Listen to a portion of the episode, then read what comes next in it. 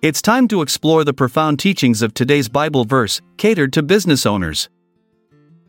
Good morning, fellow entrepreneurs and small business owners. Today, we delve into the profound meaning and symbolism behind a powerful Bible verse that holds great significance for us in our journey as Christian business leaders. Let us turn our attention to Psalm 32, verse 1, which states Blessed is the one whose transgressions are forgiven, whose sins are covered. In this verse, we find a beautiful message of forgiveness. It reminds us that when we acknowledge our mistakes and seek forgiveness from God, He covers our sins and grants us His blessings. This verse teaches us about the transformative power of forgiveness in both our personal lives and within the context of running a business. Forgiveness is an essential virtue for any entrepreneur or small business owner. We all make mistakes along the way, poor decisions, missed opportunities, or even unintentional harm caused to others. These transgressions can burden us with guilt and hinder our progress if left unaddressed. However, Psalm 32 verse 1 offers hope by emphasizing that those who seek forgiveness are blessed. When we take responsibility for our actions and sincerely repent before God, He forgives us completely.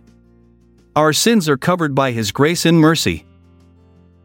Now you might be wondering how this biblical truth applies to your daily entrepreneurial challenges? Let's consider an example. Imagine you have made a significant error in judgment that has negatively impacted your company's reputation or financial stability. The weight of guilt may be overwhelming as you face potential consequences for your actions. But remember Psalm 32, verse 1 Blessed is the one whose transgressions are forgiven. Seek forgiveness from those affected by your mistake, apologize sincerely with humility and integrity. Then turn to God seeking His guidance on how best to rectify the situation.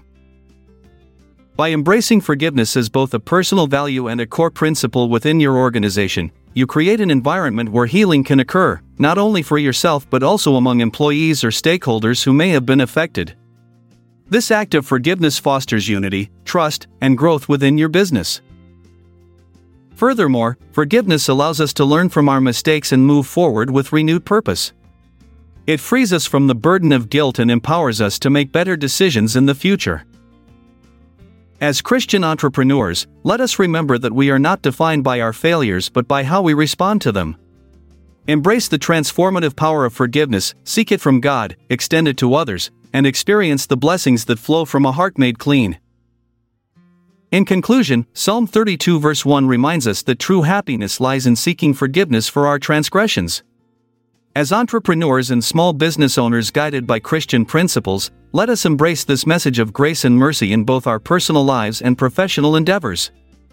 May we be quick to forgive ourselves and others so that we can experience the fullness of God's blessings as we navigate the challenges of entrepreneurship.